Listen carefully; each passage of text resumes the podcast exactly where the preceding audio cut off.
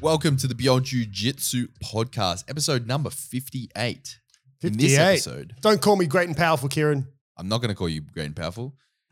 I am 'Cause you're Kieran small Lefebvre, and weak. I'm I'm joined here with the feeble and uh, w- womanly.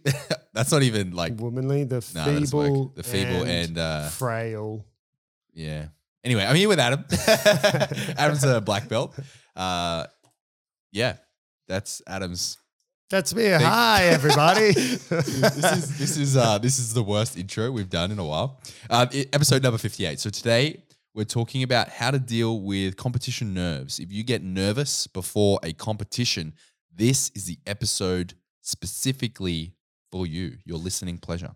if you are the physical conjugation of a nervous poo, this episode's for you.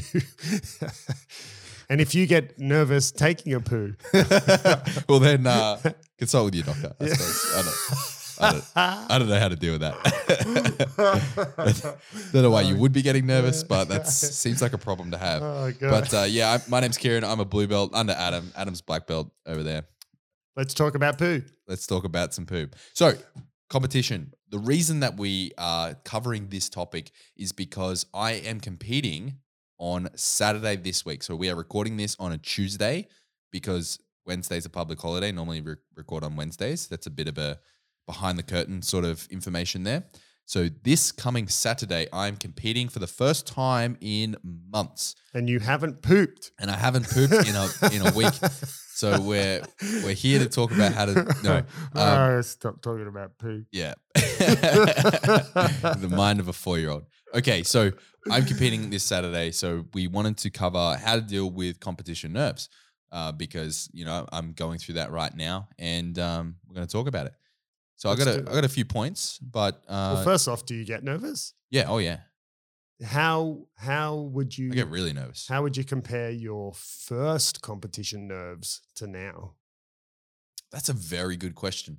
I think my second competition nerves were the worst. Really? Yes, because I had expectations.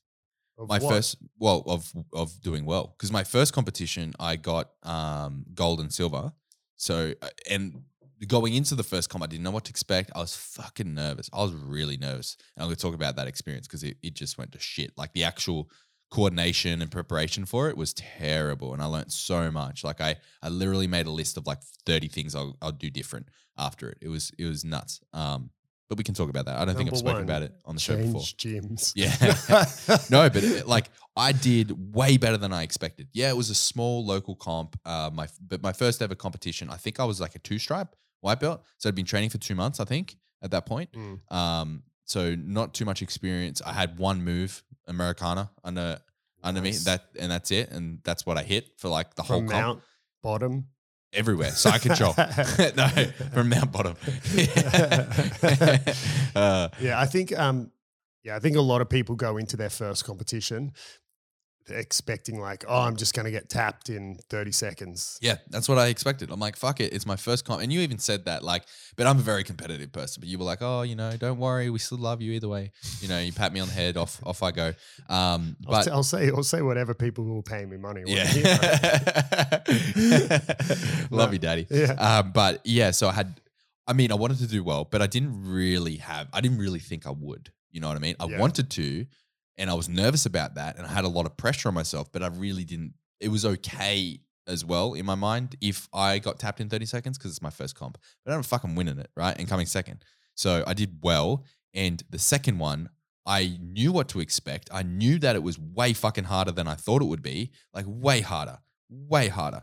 I thought I was a fit guy, but man, the, the level of tiredness you get for those that haven't competed, I cannot understate. Unless you just go out there and don't really give a shit, then whatever. It's it's like a role. But if you go out there and compete how the other person is competing, or in- compete how you're intended to with everything you've got, the level of fatigue, the the the pain in your your grip strength is is stripped, and then you have to back it up another three or four times, depending on how well you do Mm. and then the next division after that, Nogi, and then Absolute after that, or like sometimes in between, which it was for my first comp. But it is immense. It's it's crazy. It's crazy. Once the adrenaline dump is worn off, it's nuts. So I did not expect it.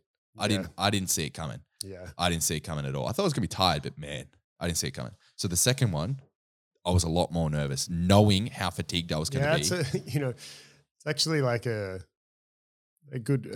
I've never really thought about that. The second one being worse, you know. yeah, because you you're still not because you don't enough. really know what to expect. It'd be kind of like if, you know, if you ate, let's say, uh, uh, you know, whatever level of chili is Yeah, super like hot for you, a like you eat a Carolina Reaper or habanero or, a ghost pepper or yeah, something, yeah. and you don't really know much about it. You know it's hot, and you eat it, and like it's hell. And then you go to do it a second time, Yeah. and you're like, "Well, I know it won't kill me because I did it last time." But you're also like, "I also know how bad this is." Exactly. You know, exactly. It's kind of like if you'd never run a marathon before, right? And you're like, oh, you know, how hard can it be? Really, I'll just give it a go. And then you realize how fucking terrible and how much pain you're in and like how horrible it was. And then like two months later, you you are going to run another marathon.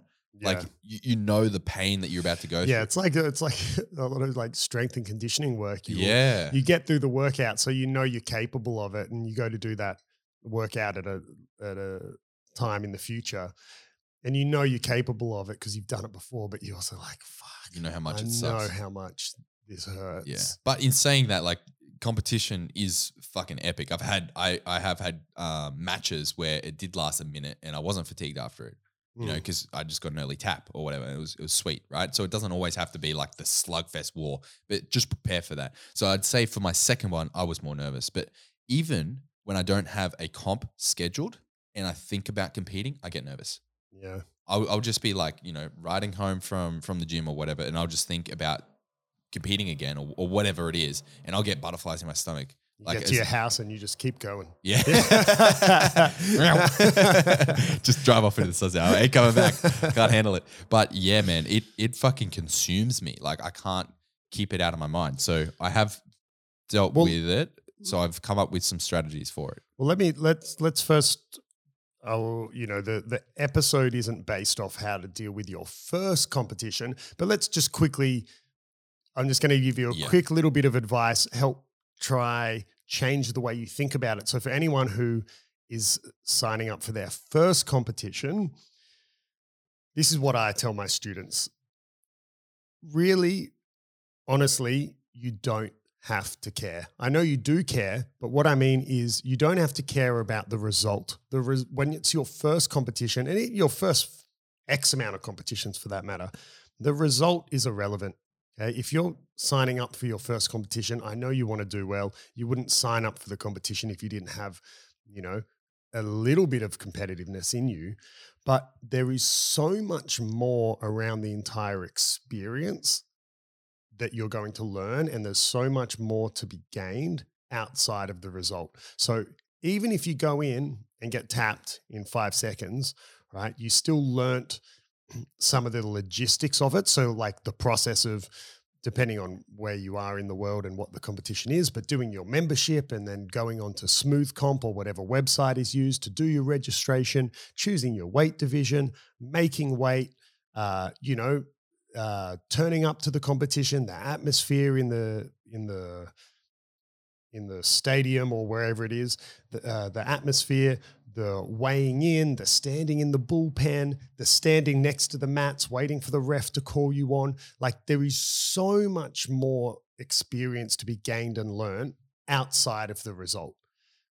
At some point, you'll pass a threshold. For some people, it might be their second competition. For some people, it's their first. Samir is a good example, who's a brown belt in judo and has spent years doing all that stuff that I just talked about, but for judo. So he already went in very sort of like, well, the result matters a bit more, right? But everyone's going to have a certain threshold where you'll get to a point where the result starts to matter way more because there's, I mean, there's always sort of value in the experience, but you'll obviously get to a point where, you know, it's rather routine to make weight or standing in the bullpen is very normal nowadays. It's not this foreign experience for you. Mm. Right. So if you are going into your first comp, honestly, you've really got to try take the weight of the result off your mind. Yeah, if you get tapped in 10 seconds, it doesn't matter, man. You had this whole process of of of learning and and of feeling and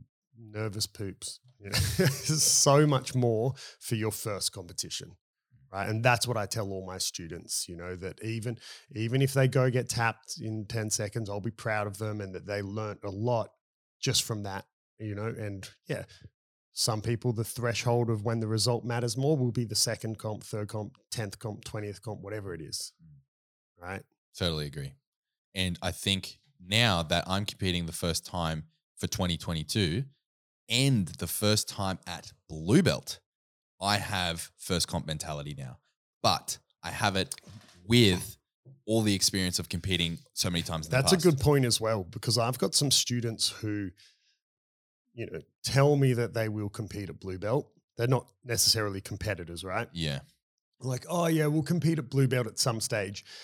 But they're like, I just don't want to do it when I'm a fresh blue belt. That's I'm like, no, time to do man, that's the best time to do it. Absolutely. You wait till you're a four stripe white belt. Even no one will put pressure on you, but you by default put a bit of pressure on yourself. There's Exactly. Because you're up for your blue. So you're like your- in your, purple, mind. yeah. Oh, sorry, you're up for your purple. So in your mind, you're like, I, I should be winning because I, I I believe I'm a purple belt. Therefore, I need to beat the blue belts. It's the opposite way of doing it. It's funny. You've just reminded me that we have for the gym for for for our gym we have a WhatsApp group right with all the members, and in Australia, hopefully there's no more lockdowns. Mm. Right? I mean, who who can say? But hopefully there's not. Hopefully this year we're back to some level of normality in terms of competitions. You know, today, not by the time you guys are listening to this, but um, as of today, we're recording. It's exactly two years since the first COVID case was in Australia. Wow. So, and during the last two years, it's a bit different where you've been in the country because different states have dealt with it differently. But in New South Wales, the state we live in, in the last two years, there's been, man, you could almost count on one hand the amount of competitions there's been, right? Yeah. Yeah. like al- almost none, Mm. right? So hopefully this year lockdowns are over and we're back to some level of normality in terms of competitions. You're doing one this weekend. and then one in what- March. Yeah, one of our other students, Sophia, she's also doing one this weekend, but a different competition. So there's you know two Sydney competitions on on the same weekend. So it's getting back to normal. Mm. We've got on March 20th the Sydney Cup, Mm. which is you know one of the more well-known local Sydney competitions, Yeah. you could say. We have ADCC trials. in March as ADCC well. trials I as think well. Six March six. But it's funny because um, you, you kind of just reminded me that I've got to send a message in our group's WhatsApp chat. Um, because you were saying, oh, you know, you then you're up for your purple, so you Mm. create this expectation. I'm literally about to send a message saying like, hey guys, competition March 20th. After the competition, there'll be a grading. Do whatever you want with that information. Everyone's gonna go. This is epic. So for comps, um, just a quick aside, then we'll get into some strategies on how to deal with your nerves. For for comps that I go to, for those that watch the YouTube version of this podcast, you'll know. But I put all my comps on YouTube and like a commentary on them most of the time, and just like you know, just put them up there as a bit of a, a bit of a thing that I do. For if we get enough people, it's kind of my thing. it's kind of my thing. If we get enough people, I will bring in a team of videographers to film us. Like I was trying to do that for New I'm South not Wales doing the State. competition. I don't care. Oh, well, you said us. I was like, you can film me standing there. No, not no. Us as in the, the alliance team, mate. I'm, I'm not going to film. Oh. I'm not I going was to waste like, good I was footage like, on you, yeah, bro. I was like, what are You're you not filming? competing. Us? Like, uh, yeah, I'll- You're, you're not going to win. Are you serious? you can film me yelling. I typically lose my voice in the 'Cause you yell first so fight. much. In Yeah. the first fight. yeah, that's funny. And usually it's just garbage. Like Yeah. you, you're you're still standing, and I'm like, Kieran, hip escape. what the fuck? no, I do. I always the last competition. Oh that- oh my you- god, the amount of the amount of people we had fighting at the same. I remember at one point, I think I had four students At the same time, all at the same time. Yeah. I was like, oh, oh. yeah. For one of my fights, who do I ye- like the most? You were yelling out advice. Like you were standing at my, at my mat, like in between two mats. Anthony was competing next to me, a blue belt. I was a white belt, and you were yelling advice for Anthony. And then you chopped to me, and I was like trying to listen to you, but I was like, "Fuck, I can't, I can't listen to." And then I think there was at at one point, time. then there was someone on the other side. I think it was even Albert. And then Ah, I'm trying yeah. to scream across to Albert. Yeah, And I mean, probably not. I probably should have just picked. I mean, I could. I mean, I'm kind of a bit like, um, what's his name? Magnus Carlsen or whatever his name Oh, is. yeah, yeah, the Magnus chess guy. Carlsen, yeah. You know, play, I can coach multiple people at once, but Yeah. you know, realistically, I would probably had the other people's coaches next to me being like, "Dude, shut the fuck up!" yeah. Like you're just yelling over there. Yeah. There's a fight going on right here. Yeah. But yeah. Yeah. So that that's interesting. But I I will in my personal experience, if you are competing and you're lucky enough to have your coach there or someone who you trust that is coaching you and is giving good advice, um, listening and trying your best to implement that advice will do wonders for you. Absolute wonders. Because it's very, very easy to hear the advice and then ignore it and be like, well, no, that's not gonna work, or rah rah rah. But if you just do whatever you can to implement what they're saying, nine times out of 10, made up statistic, but it will probably work for you. You know what I mean? Because your coach sees things that you can't see because they're removed from the role. And also they have more experience. So they understand what is happening. So Yep. if you just Es- listen and try to implement, it helps so much. Especially if you're a beginner. Like when you Oh, yeah. when you're a beginner, you forget super basic stuff. Like, man, break that collar grip or or you know, breathe. Yeah. Right? Like breathing is a big thing. Mhm. You know, people beginners can have problems with with breathing just at training in the gym when they're new to Mm. jujitsu. yeah. You see that beginners gas themselves because they're holding their breath. I mean, that's just an exercise thing. Yeah. Uh, in lifting as well, right? Like depending on the lift, You got to brace. you're, yeah. you're, yeah, you got to like you got to brace and inhale and exhale at certain times, Yeah. right? Like it's part of the yeah. the, the exercise. Just to just to give a real world example of where this is going to help you is my first comp in in one of my nogi matches. I think it was the semi-finals. I I had I was attacking this guy's turtle, and I I was trying to go for some sort of like anaconda or something, and then JT, uh, another black belt. Was, was there on the sidelines and it was during the height of COVID. So there was fucking no one there, right? Mm. Only competitors and coaches could be there, which was great because you could hear everything and he, he just yells, ditch that, swing to the back, swing to the back. And I did and instantly got the renegade choke. Like that's a real world example of listening, trusting, and implementing worked out. Yeah, Maybe yeah. it won't, but fuck, if you, you don't have anything else to lose. So Yeah. listening to coaching is really important. And I'm not going to name any Yeah, names. because it's, it goes both ways, right? Like sometimes you're fighting and you hear your opponent's coach be like, "Watch out, he's setting up a triangle," and Yep. you're like, "Dude, shut up!" You Exactly, know? exactly. That that also that happened in my finals where the the uh, competitor, my opponent's coach, was yelling out how to break my close guard. So I knew what technique he was going to use. So I just like knuckled down for Well, him. yeah, sorry, yeah. Then there's even the I other used it flip against. side. Yeah, I used it against him. Yeah, Like I, he was, I know he was going for that. I, forget what it's called, but it's like the knee on the butt uh, break, like a, a commando. oh or something yeah, like, like, the knee through the middle. yeah, one, knee through the middle. I knew he was trying to do that, so I, I didn't let him get the the space to get his knee in. Yeah, Um, it was still uncomfortable, but I was uh, able to hold my my close you, guard. you were like, I've had harder things in my butt. Exactly. It was fine. I've had bigger, larger, more. Anyway, Let's not forget, uh, Kieran was in the Navy. Yes, yes. So that works as well. And then on the same day, JT was actually there to coach someone from his gym, and they didn't listen to a fucking word he said. and they got smoked. They did. Like he was yelling. uh, This is according to JT. And if you don't, you if you haven't listened to the episode with JT, go back and listen to that. But he's very animated and very passionate. But this person was just ignoring him, and he was like, "I'm done with that person."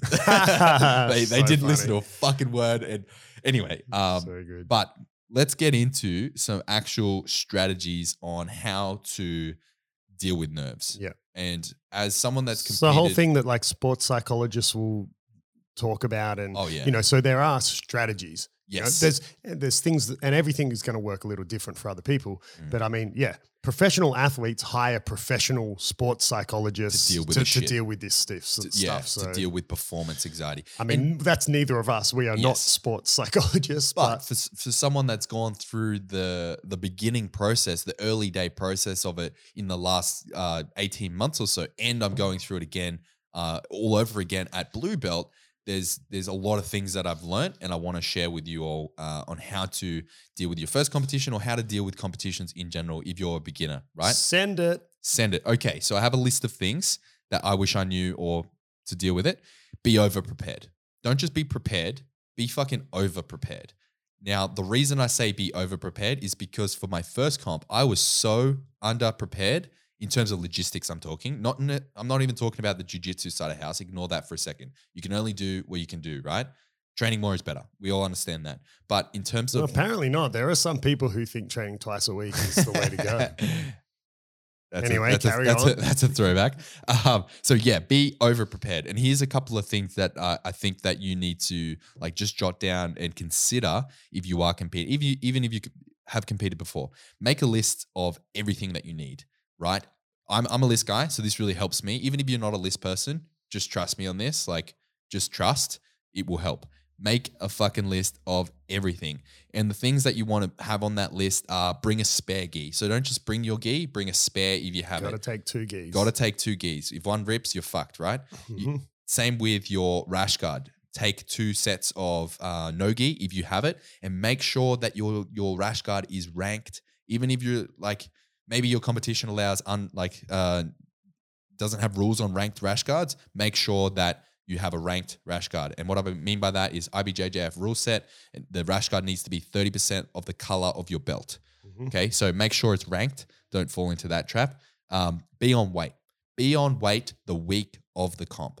If you are, for whatever reason, we can we can have a whole episode on how to cut weight and should you cut weight um, in a in a future episode because I think that's a good thing to tackle. So I'm not going to go into that, but right now. But if you are cutting weight, make sure that you've done all you need to do the week of. So you're on weight for the entire week and then just hit maintenance calories. If you need help with that, I do um, diet jiu-jitsu athletes for competition. So hit me up on Instagram and I can sort you out there. Um, don't scout your opposition. At early, you don't need to. In, in my opinion, and maybe maybe you have a different opinion. I'd love to hear it, but I I think that scouting out your opposition when you're a white belt or blue belt, and when when you're not at worlds, it's going to do you more harm than good. You're going to be overthinking. You're going to look him up on Instagram. Oh, look at this fucking dude. He's so big. Or one of our um one of our students, our students, one of your students, one of our teammates, It my would be if you started teaching the fucking kids class. A guy no, Gi- no Rob had previously said, "Oh, teach kids." He came in yesterday while I was still teaching kids He's class. like, My- I would not teach kids. I don't usually teach the kids anymore. One of our other guys, Aaron, does it, but he's away. He's getting married. Congratulations, Aaron. Uh, so I was teaching the kids, and Rob walked in, and siblings are always the worst. These two siblings going at each other, and Rob's just like, Nah, fuck I that, take yeah. back my offer. Yeah, fuck that. So, yeah, um, one of the guy, a guy that trains at our gym, he was he was competing and he'd scouted his opposition and even went so far as to look up their Instagrams and was like showing everyone this guy because he was a massive unit, like oh, looking out, looking through their window at their house. Yeah, and like with his pants off. No, but he like I think that that would do way more harm than good. You don't need to. You don't need to look at them. You don't need to see them. This it was the same. I learned that from bodybuilding, where you have a similar system in bodybuilding where you see who's in your bracket before you you get there on the day. Like you can look up on the on the software and see who you're competing against. Super easy to get their Instagram because everyone has a public Instagram when you're a bodybuilder to show off. And if you like scope them out, it just fucks with your head it fucks with your head. You've, you're defeated before you even get there. So do, just don't look at it. You don't need to. Not at this point. You're not going to Worlds, mate. So don't do that. Um, get there early. Like plan to get there earlier than you than you think. I know that some people like to get there late and like to like literally rock up and go straight out. But in your first few competitions, I highly recommended heck recommend getting there early, acclimatizing to the environment, like learning who you need to talk to, like you know going to meeting the the officials that like uh, are in charge of your mat, sorting out you know where the bullpen is, how to weigh in, all of that shit. Do it early, and then I would definitely have a warm up routine prepared in advance. So don't just rock up and you see it all the time in the bullpen, like people just doing random shit that they'll never actually do in the gym. Have like a set routine. Pick like four or five exercises or warm ups that you're going to do and just do them on, on repeat. If you need help with mobility and everything, check out Bulletproof for BJJ, or there's so many free resources online. And then I, the last one I would say in preparing is, or being over prepared, is decide on your first technique. Decide whether you're going to pull guard or whether you're going to go for the takedown. That's it. Don't prepare any more than that. Don't don't like go. Oh yeah, if he does that, I'm going to do this. If he does, this, I'm going to do that. You don't need a, uh, a game plan, if you will, because you don't know what they're good at and what they're bad at. Just choose whether you're going to pull guard or whether you're going to go for the takedown and how you're going to do it. If you're a bit more advanced, maybe an alternative for each, and that's it. So that's what I have for being over prepared. I have a couple of like a list of things to pack, but what do you think about that? Yeah, I agree with all that. Uh, the first one just talking about logistics and like the reason that being over prepared is important is because it guarantees one one less piece of anxiety and Exactly. stress that you need to carry. So uh, if I have a big competition coming up, I often will. I have two phones, Mm. right? The kids are always like, "Where have you got two phones?" I've got my the gym has a phone, and I've got my personal phone, right? If I have a big competition, I often set an alarm on each phone. Like I never sleep through my alarm ever, but it's almost like just that extra, like, Yep. no, I'm just going to set two. Like you said, bringing a second gi, right? It's that the chance of your gi ripping or your gi not passing inspection, depending on, you know, some people like myself are in between sizes. So it is Yeah. a real possibility. I always take two gis Yeah. more for that, more for that.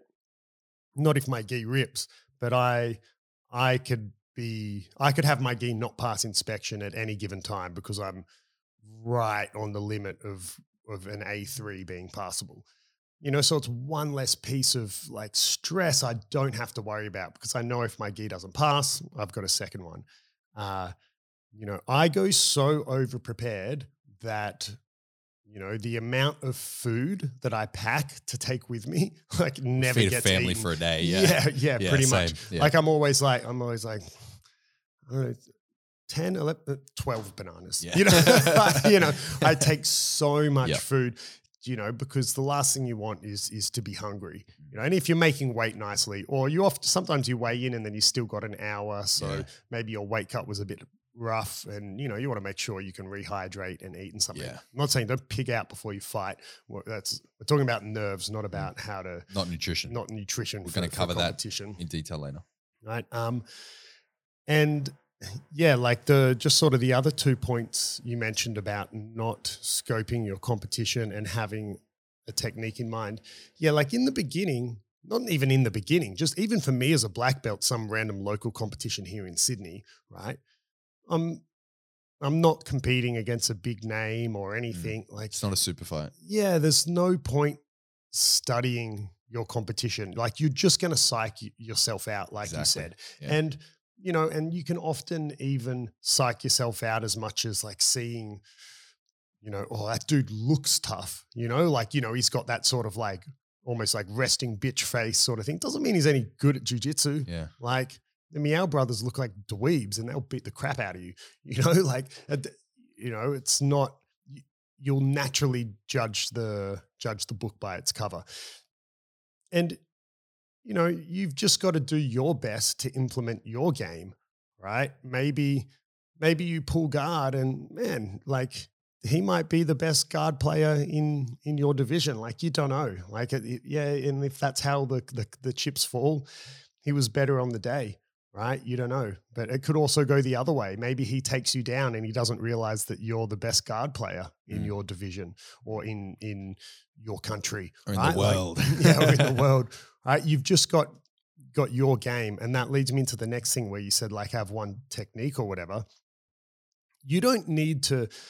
Don't yeah. Don't think about your opponent. Your opponent is just like a Blank canvas almost. yeah. They're a they're a living grappling dummy. Yeah. Like if you could do something from a movie where you have a grappling dummy that comes to life, Mm. that's who your opponent is. Right? It doesn't matter who they are.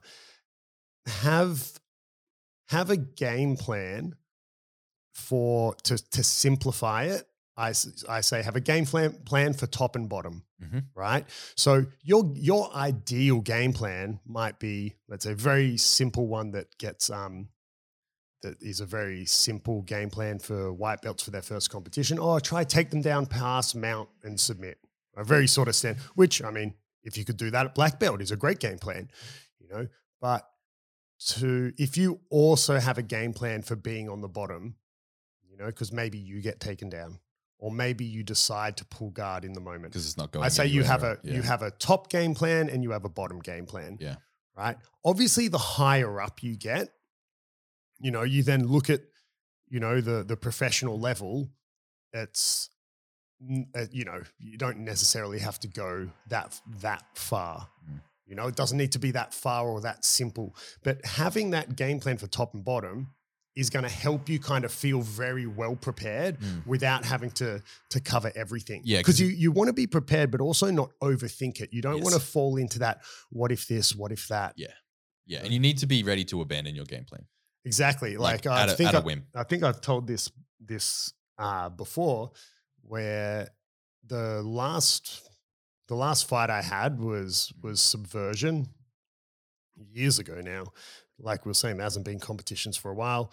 Uh, I think we mentioned on a couple episodes ago, I was supposed to be fighting this up and coming subversion, pulled out due to my surgeries, but I haven't fought since the last subversion. And my game plan was um, was actually like that white belt game plan was take down, pass, submit. I have a really nice submission I like to do from mount. I prefer to pass. So, I mean, it made sense. Went for my initial takedown. Uh, you know, I just missed the leg. And then I kind of felt like just the way I could feel his base. And I felt like I'd sort of shown my hand a bit.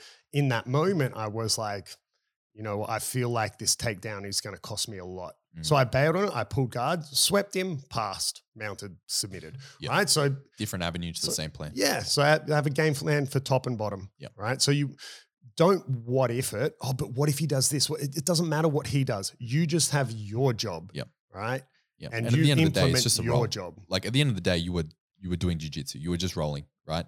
I know it's a competition, so yeah, you're going hard, but you know, just like if you approach a roll with a, I want to practice this today, and then you end up in a different position, you're still not, you're not going to like doggedly go for that one thing when it's like, you know, you're getting smashed on on bottom or something like that. Yeah. It just doesn't make sense. So at the end of the day, just do jujitsu. Like you've, you've been training jujitsu, just so have they. You have similar experience. You're the same weight. Just do jujitsu. You know. Yeah. Um, so it brings me to my next like big point, and then I want to go through like a, a list of shit to pack. Is and we, we sort of al- already sort of mentioned this, but I want to like consolidate it and simplify it in like one sentence. Is focus on the process, not the outcome. You mentioned already like the outcomes are relevant, but you your brain naturally wants to focus on something, particularly when you have anxiety. You're going into something you don't want to feel like you know you're underprepared or whatever. So focus your attention and all that nervous energy onto the process. And what I mean by process is focus on your warm up, focus on on the the preparation, focus on your logistics, focus on your mini game plan, right? And not not to the point where you're like stressing about it. Just just focus on the process, not the outcome. Focus on doing jujitsu Yep. and that will really really help just keep it almost like if you're really struggling and it's like crippling anxiety and your your nerves are getting the better of you and you're shaking or whatever just honestly focus your your attention on what you need to do next as in like now i need to go on the mat now i need to uh, engage with a collar now i need to sit to guard or, or whatever just focus on the fucking process Yeah. It's kind of like how um, ultra marathon runners, Mm, you know, talk about how, what they do when they hit the wall, Mm. and uh, you know, and It's it's, one more super, step. yeah, Yeah. super cliche, but just one foot in front of the other. yep just right. one more step yep Um, yeah, you. It's kind of in line with what I think is one of the a really powerful tool to help you, and this is in during the process, right? This is not. I mean, you can do it on the day as well, but if I'm super nervous or if I have a really important competition, this is a process I do from pretty much from the day that I've registered to compete or that I've agreed to take uh, whatever super fight or whatever. I essentially gaslight myself. You know, uh, for anyone who doesn't know what gaslighting means, which I think most people do, it never used to be a word that people use. yeah but now it's A couple common. of years ago, people didn't know what gaslighting meant. It's Yeah. really common now. It's essentially a nicer way of of, of- brainwashing. kind of gaslighting is kind of brainwashing. It's uh, yeah it's you know I think the actual definition. Hang on, is uh because Google can. dun dun So, dun dun da, dun, dun, dun. Yeah, so it yeah, it's loosely defined as making someone question their own reality. yeah You know, so like when you gaslight someone, it can be almost convincing someone to like if you gaslight someone, you can get them to start doubting their own memory Yeah. of like what happened back in high school or something. Like that's gaslighting, right? But anyway, like, yeah, to use it in a more casual way, it's essentially just I gaslight myself in or brainwash myself in terms of positive reinforcement, right? And it's almost like this protective barrier that doesn't allow any negativity in. So, what I will do when I have an important fight competition, or if I'm, you know, more nervous than usual, I'll actually have notes on my phone. And it's kind of the opposite of every negative thought I've ever had. And what I mean by that is, you know, now having more experience competed, I know sort of what some of those what ifs are that creep into my head. So I'll just like have bullet points and I'll read them to myself every day. And it might be like, you know, you're whatever, you're bigger and stronger than your opponent. You know, you're one of the best, you know, blue, purple, brown, black belts in the world.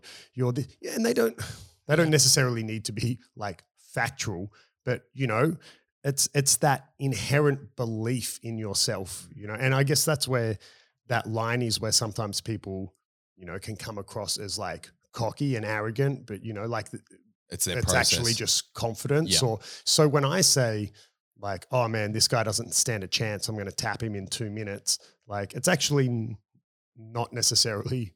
I maybe actually don't even believe that deep down, but if I say it enough, I will. And Mm. it might just be me, you know, enforcing belief in myself. I'm not trash talking my opponent. It's more just to positively reinforce myself. totally. So I'll, you know, so I'll do that. And then on top of that, I'll do heaps of visualization. So every day or any time a bit of negativity comes in, I have my, what I call like my gaslighting list, you know? So, you know, uh, and I'll also just some other stuff that sometimes your coach might tell you, you know, your coach might say to you, man, like you, let's say double legs, maybe you get into this habit of doubting your double leg because you got caught in that guillotine once mm-hmm. or something. So you start questioning whether going for double legs. But your coach might say to you, man, you got to have faith. Like your double leg is, you're a blue belt who double legs better than most black belts I've met. Blah, blah. You've got a really good double leg. Like you've got to believe. So that would be on my gaslighting list, you know, like, you know, like have faith in the techniques. Like, you know, you're, you know, you're really this or that or whatever it is. I've actually Look- stolen one of those from you that you told me ages ago um, on the podcast, and then I've stolen it and repeat it in my mind all the time when I'm rolling. Whenever I get really gassed, and I really want to use it on the comp scene because it's the first comp coming up that I've like had this tool because it's kind of Mm. like a mental tool. Is you were explaining that for I believe it was for uh, Worlds uh, or or I can't remember what competition. Maybe it was that Pan uh, Pan Am's at Blue Belt Mhm. and you said you went through the most grueling workouts in preparation for that for your cardio that you knew It was for the selectives. for the yeah. selectives that there was no fucking way your opponent was as fit as you because you knew the work that you put in. Like so you said in your mind like there's no like however tired I am, I know that this guy's t- more tired. I've been doing that constantly. Yeah, like I mean, at that point in time, the belief was so so true to me. That's like when I was saying to myself, "There's no way It's just I'm more tired than this guy." Yeah. it was like it was factual, the same Yeah. as you know saying like, "Yes, my name is Adam," or Yeah. like, "Yes, I have a dog." Yes. You know, like it was so factual. it was like, "There's no way." Like it is not possible. And even if even if right, it's it's not it's not true, but it is true to you. So that's all that matters, right? So I've I have been known in our gym for having like one of the best gas tanks, and maybe it's not even that I have a really good gas tank. It's that whenever I'm like so fucking tired that I feel like I can't keep going, I just tell myself they're more tired, so I need to go harder. yeah, You know, I need to punish the fact that I want them to think they're thinking the same thing as me. But if I then turn it up a notch, they are going to be crushed mentally. Like Yeah. I, I would have won the mental battle. yeah. And that that's like, I don't know if that really is going to help your nerves as such, um, like that one, but it may help your performance if if you're if you have that little creeping doubt in your mind when say you are on the competition mat and you are in a losing position and you in your mind you're like fuck I'm going to give up.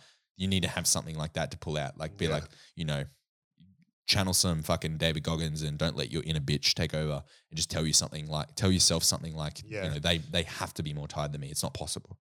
Yeah. And believe it. So I yeah I also add a lot of visualization as well. So uh, I'll I'll actually close my eyes and visualize. You know the for for me now I have enough experience that making weight and standing in the bullpen like you know yeah I'll still be like nervous or whatever, but there's no that's not part of the process for me as much. it. Like It's for- automatic, for, yeah. me. The Yeah. The if you will the fight starts like the point where it becomes like okay it's happening is when they call me from the bullpen and walk me out right? So i'll so i'll visualize that process. I'll visualize me and my opponent getting called out and he is just a faceless person Mm. right? Like it doesn't matter. And i'll visualize getting called out Mhm. getting called out onto the mat shaking their hand eh, my fight playing out like my dream fight for some people that's a flying triangle. For some people it's you know pull guard berimbolo take the back whatever it is right? So i'll visualize it visualize getting my hand raised visualize standing up on the podium. So then when i get to the competition it's almost like this premonition. It's like oh i've been here before. I've i know how this Yeah. plays out. Yeah. but it also comes back to just that gaslighting myself and the visualization it creates this like protective bu- barrier bubble for myself because really nerves get out of control when when the negativity starts coming in. What if this happens? Yeah. What if this? Oh, not good you know, what, yeah, what if I get you. tapped and my wife leaves me? You Yeah. you know all this sort of stuff. My protective bubble and constantly rereading my gaslighting list and doing my visualization, it just makes all those negativity thoughts just like bounce off. Mm. You know, like they just they don't they don't they never make it in to infect like you know the inside of me and you know that then connects to my next point which is i could be wrong here i'll you know i always say i'm not a doctor but i believe that neurologically what's happening in your brain when you're nervous is the same thing that happens when you're excited i believe like very yeah, similar very similar. very similar parts of the brain are Yep. firing and but they're obviously very different emotions for me when i fought at masters like a few years ago i did a really good mental preparation that then it was really the first time for me that my nerves were man really just like pure excitement like i was like chomping at the bit to get out on the mat and compete opposed to like uh, uh, you know i've had Yeah. times where i've been so nervous where i was in the middle of a match in a good position like mount or side control or something and i just wanted i just wanted it to end so i could go home i was like i was look at the clock there's still two minutes left i was like i just want this to be over you know and then like i would win the match and i'm like even more nervous because now i've got to fight again you know i was like i just wanted to even being on side control top i like wanted to tap You so i could go home Yeah, you know yeah. Whereas this That's the, crazy, this yeah. is the first time that that protective bubble allowed me to not only deter all this negativity, but it allowed that nervous energy to really become excitement. Yeah. And you uh, can you can also try and gaslight. This is a very common one, and one of my points as well is you can try and gaslight yourself into when you do get nervous and you have that feeling, you and you know it's nerves. You can say, "Oh wait, no, I'm wrong. Like I'm mistaken. That is excitement." You know, Yeah. you can treat your nerves, even though it's fucking nerves. It's anxiety. Like you're nervous as fuck, but you can say, "No, that's that's excitement. I'm excited." There's actually another thing that I read and could very well be wrong because I just read it online. but um, but this was at a time when yeah, I was like reading heaps of things about being nervous and whatever. And apparently it's like when you're nervous, you're never like you never visibly look as nervous as you feel, right? And apparently, knowing that fact, knowing the fact that you don't look as nervous as you feel, Yeah. automatically decreases how nervous you feel.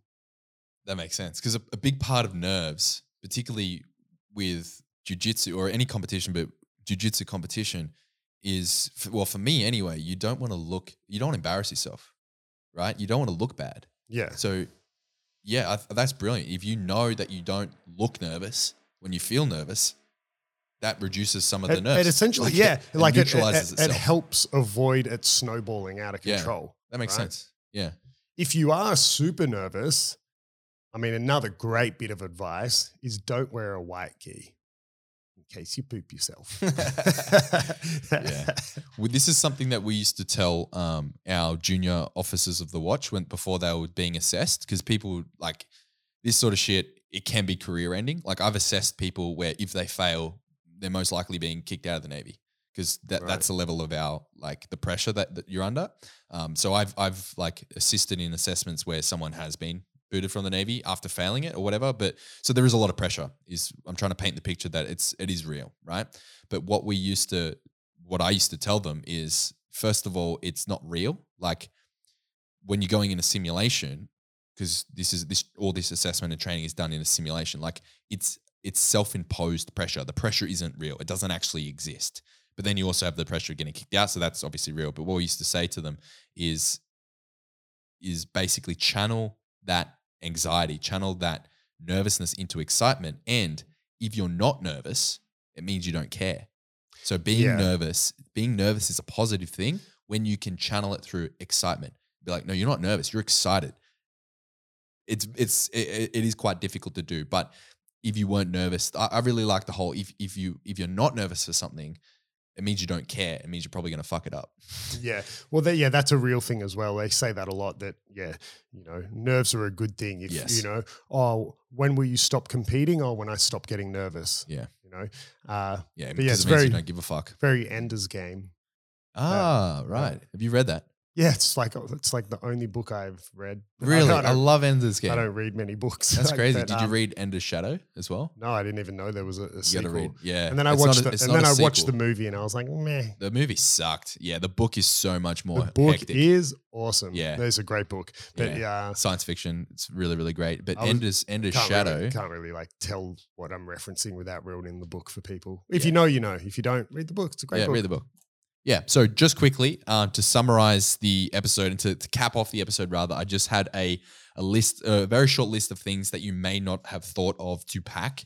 That this this pairs with my first ever point, which is to become over prepared and with competing. Aside from the jujitsu, which you can't change once you're there, right? Like Yeah. it's it's pretty much locked in. So what you know is what you know. So don't worry about what you don't know. This this sort of shit can help you. Um, What's in the bag? What's in the What's bag? in the, what's Dick in the a box? What's in the box? Are we, we referencing? Yeah, Dick you in were ref- box? you were referencing Dick in the Box. I was referencing Seven, seven. the movie Seven. Don't worry. Come on, man. All if right. I'm putting anything in a box, it's a dick. dick in a box. Okay. Um, so we've already mentioned a couple of these, but I just want to give you a list so you can save this and come back to it. Things to pack. Definitely a spare gi and spare rash guard and shorts. With Mhm. that, we've already established that and the reasons why. Next is food. You need to bring more food than you think you need, right? Bring enough food for a whole day of eating, right? The food that you want to prioritize is fast, simple carbohydrate. Don't bring like a fucking sweet potato and mung on that. You want things like fruit. You want things like dextrose. You want fast acting carbs. And there's, I'm going to, again, I'm going to do a nutrition video, uh, podcast uh, for competition and, and explain all the reasons why. And you want protein as well. So you want carbs, you want protein. A little bit of fat is okay, but prioritize fast carbs and protein. Next, you want to bring a shitload of electrolytes. Even if you're not like a Gatorade or Powerade person, bring shitload of Gatorade. Bring like fucking three liters of Gatorade. It will help you between matches. It will rehydrate you like nothing else. And the the added bonus of using Gatorade over just an electrolyte powder is that Gatorade does have simple carbohydrates in it. It's got dextrose in it. So unless you are adding sugar to your electrolytes, go with a Gatorade if you don't have a carb based electrolyte powder. Next is this is more relevant if you're in winter, but still do it anyway. Is bring like a hoodie or a jacket or whatever to put on between matches to stay warm, and like socks Yeah. and shit to wear. Because Yep. the Espe- worst thing, especially if you're just competing in no gi. You can get pretty quiet, Yeah. cold once your once Yeah. your wet rashy starts. Yeah. and the aircon in wherever like the, the environment that you're in, you don't want to have to then try, you don't want to have to use a lot of energy warming up, right? And on the warm up, just as a quick aside, you should be sweating during your warm up. Don't Yeah. warm. Don't like try and. It's a very very common mistake to not warm up enough to not want to exert yourself. But it's actually the opposite, and this is backed by research. You want to be like sweating a bit. You want to break a sweat Yeah. doing your warm up. You don't want to be like fucking just wasting your time and lazing around, right? Um, warm, it, which just brings me to the next point: warm up gear. So if you normally use a foam roller or a trigger ball or whatever during classes, do the exact same thing Yep. make sure you replicate your warm up in the gym uh, there at the in the bullpen or wherever you are warming up. Now i did put on headphones. Now i wanted to talk about that. I know a lot of people find it advantageous to block out the world before they they step on and they even wear them right up until they're getting called onto the mat by the referee and then they take them off or whatever. I've done both now. Um, i've done no headphones twice and headphones once. I don't know if they help me i think it's the opposite i think it zones me out Yeah, I don't like to wear headphones or listen to music before Yeah, competing. I like I. to just the maximum amount of time I can spend in the the ambient atmosphere Mm. of the the competition floor. Like I find it too, like if I'm listening to music and then take them off, going from the sound of that music that's supposed to pump me up Mm. to the sound of the competition stadium, They like it's just too, it's too jarring I totally just- agree. you know, to you're the point nervous, where like, Le- yeah. Levi and I used to when we would when we would train, we never were on the same competition scene because you know we're at different stages in our career. Uh, but just when competitions were coming up, we would just have instead of music playing in the gym, just comp- like competition noise. Like ambience. ambience yeah, sounds. so it'd essentially just be like type into YouTube like stadium, you know, fucking something like that. uh, Buchecha versus whoever worlds, you know, find a 12 minute match. I yeah, cool. Play that on YouTube. And just the sound of like, hey, hey, and then all the. Yeah. other people in the distance Yeah. screaming and just have that ambient noise because that's what you hear when you compete. yeah, totally right? agree. But I think some people, some people, plenty of people, far better than you and I at Yeah. jiu-jitsu have headphones Buchecha, on. he he Yeah. always listens to music right before he's about to step on. He takes them off just as he's stepping Yeah. on the mats. Like there's so many athletes that I don't know what they're playing, maybe nothing. But um, I the, the only reason I put it on the list is if if that helps you, try both. I've Yeah. tried both. It doesn't help me, so now I know. I'm like you. I need to stay in the environment. I need to stay I, uh, engaged and then step on the mats. I went to compete once in Brazil, and one of my teammates was like, he was listening to music. Mm. He was like, "Bro, listen, listen to this. This is going to pump you up big time." I put on his headphones, and it was just like, "I come from a land down under." I was like, "Fuck Like, yeah, Vegemite, Vegemite sandwich. Um, and then a couple other little things that you want to bring, like that. Actually, Bulletproof for BJJ did a really good podcast on um, on what's in their gym bag. So I recommend going listen to that and just bringing everything that they Or recommend. don't, and we'll steal it and do Yeah, an we'll- episode on it later. yeah, exactly. Um, but like bringing things like making sure you have things in your gym bag, like you know your flip flops or thongs for the Australian listeners, things like a small first aid kit. Uh, you know, fucking yeah, I was just going to say more specifically like tape. yeah, tape. know. Yep, yep. Finger tape if that's if that's something that you even if you don't like really use it, use it like in case one of your fingers bleeds or whatever or breaks. You know, you need to tape that shit up. Bring tape. Um, yeah, there was a couple other things like antibacterial wipes, anything that you normally have with you. And fuck, please don't forget your mouth guard. Just before I was Or about don't to, even wear one. It's fine. no, definitely wear a mouth guard. But just before I was about to step on, just before I was about to step on my first um, ever like match, in my first comp, I was so late, so nervous, so underprepared. I didn't have enough shit. I had no food. I had no fucking water. Um, I was like racing out. I was like, they were like, "Oh yeah, you're you're going on now," because the the lineup was so long and the coordination of the event was so poor, and I nearly missed my fucking match. Anyway, I was I was like frantically running around. I was still wearing my glasses. I had no mouth guard, and I was about to step on, and I'm like, "Oh fuck," you know. And I had no shoes either because I didn't bring my thong. So I'm like running around this stadium barefoot. Like it was an absolute fucking shit fight. And so um, I, I ran and got my mouth guard, and I was like, my mate was there, and I was like trying to get him to fucking get me Gatorade and all this sort of shit, and he like had a fucking broken ankle, so he was like hobbling around. He couldn't fucking move very quickly. Man, it was just an absolute nightmare. So from that experience, I've learned be over prepared, pack all the shit you think you need, and then pack extra. The way I think about it now is if one of my teammates was there and they didn't pack anything, would I be able to support? Would I be yeah. able to supply everything to them? If the answer is no, pack more. Yeah. And that's how I operate nowadays. And it just not that I'm gonna fucking have to do that, but if I if I need to, I can. And that's I want to be the guy that is prepared for everyone. That way I know that I'm prepared for myself. Yeah. Yeah. That's that's my my piece. Yeah. So I think it's, you know, as a as a whole, you could put this episode into sort of like two things to help you deal with your with nerves.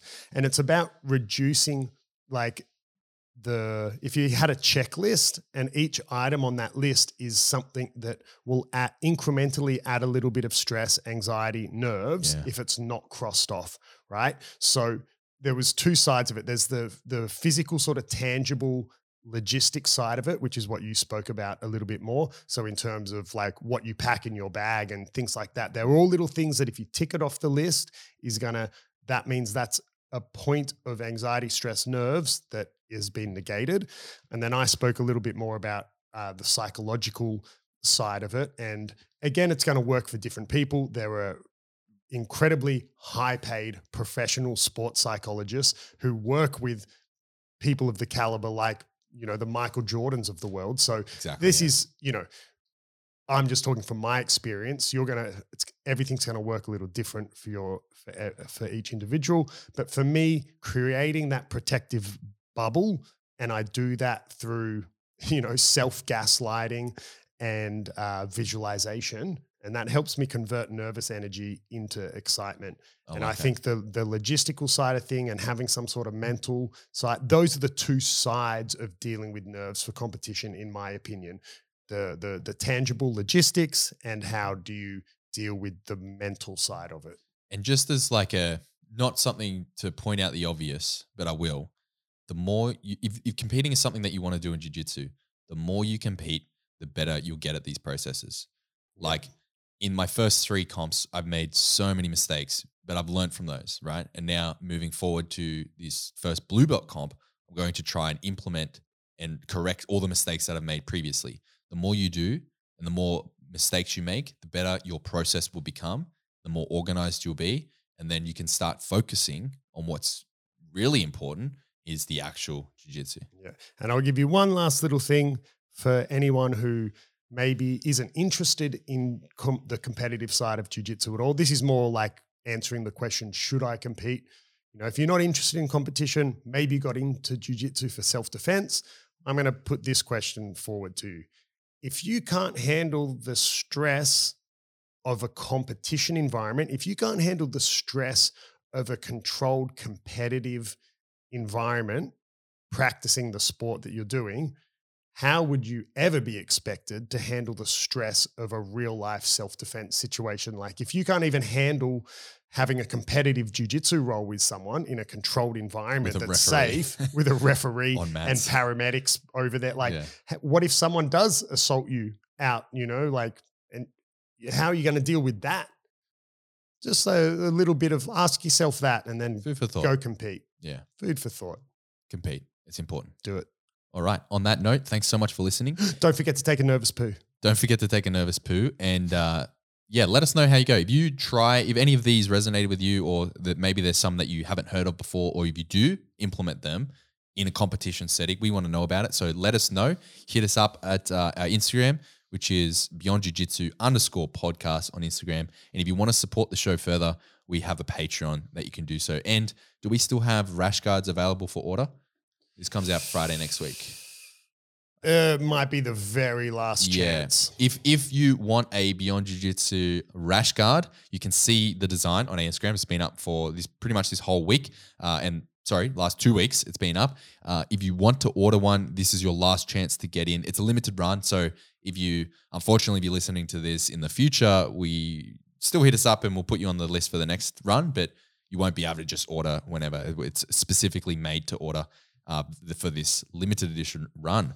But on that note, thanks so much for listening. Until next time, guys. Thank See ya. you.